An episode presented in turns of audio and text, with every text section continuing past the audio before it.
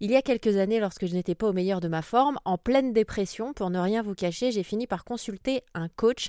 Et ce coach m'a dit, et si tu mettais de l'inconnu dans le connu en gros, avec le même quotidien, il suffit parfois de faire un pas de côté pour essayer de voir les choses un petit peu différemment.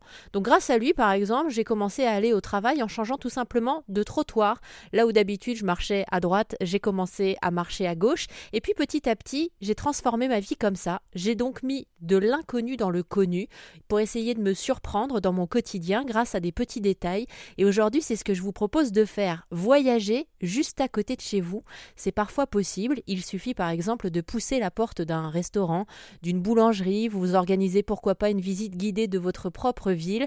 Cette semaine sur RZN Radio, on visite le Japon à Paris grâce à Anne-Charlotte qui a un site internet qui s'appelle japonparis.fr. Avec elle, nous sommes allés chez Tomo, une pâtisserie japonaise dans le deuxième arrondissement de Paris. Ah, c'est bon En fait, c'est fin, c'est léger. Par contre, on sent bien, je vous cache pas, les haricots rouges il, est écrasé, mais il y a encore des morceaux justement euh, pour qu'on se rende compte un peu euh, de ce que c'est. Ça peut surprendre un petit peu. Su quelques larmes qui coulent de mes yeux. non mais c'était bien de... Voilà, faut le savoir. C'est-à-dire que moi, je suis très très attentive aux textures. Et donc là, j'ai eu un petit moment de surprise et puis je me suis rassurée très vite en me disant tout est normal, tout est sous contrôle. C'est le fameux haricot rouge. Ça, c'est vraiment le dessert typique euh, qu'on peut trouver au Japon.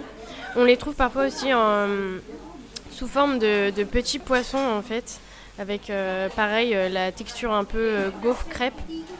Et, mais c'est vraiment le dessert traditionnel.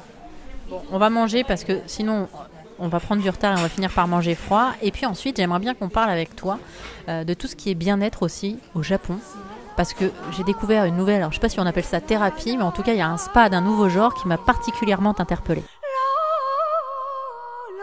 On a terminé nos dorayaki. On va pouvoir euh, siroter notre petit, j'allais dire cocktail, pas du tout café. On est toujours avec Anne-Charlotte qui nous fait découvrir euh, le Japon de Paris, puisqu'il y a plein de bonnes adresses à découvrir. On est dans une pâtisserie.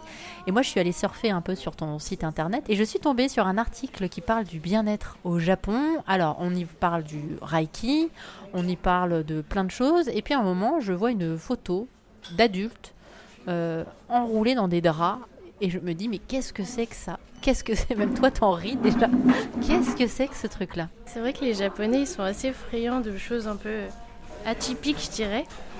Euh, donc, euh, alors effectivement, il y a beaucoup de reiki, tout ce qui est shiatsu, un peu réflexologie euh, avec les points sur le corps, etc. un peu tout ce qui est médecine parallèle finalement qu'on retrouve beaucoup en Asie. Et il y a des techniques aussi comme euh, justement cet euh, emmaillotage d'adultes qui s'appelle Otonamaki. C'est un, un, peu atypique. c'est un peu le principe pareil de comme de de calmer les enfants en les emmaillotant ou de, de faire un, retour euh, dans le passé, euh, un peu style euh, fœtus dans, le ventre, dans le ventre de sa mère, pour justement calmer, calmer les maux, l'énervement, se couper un peu du monde extérieur et puis, et puis justement améliorer un peu la posture, la souplesse de son corps. Et pour continuer à voyager au Japon, n'hésitez pas à vous envoler vers le positif sur airzen.fr.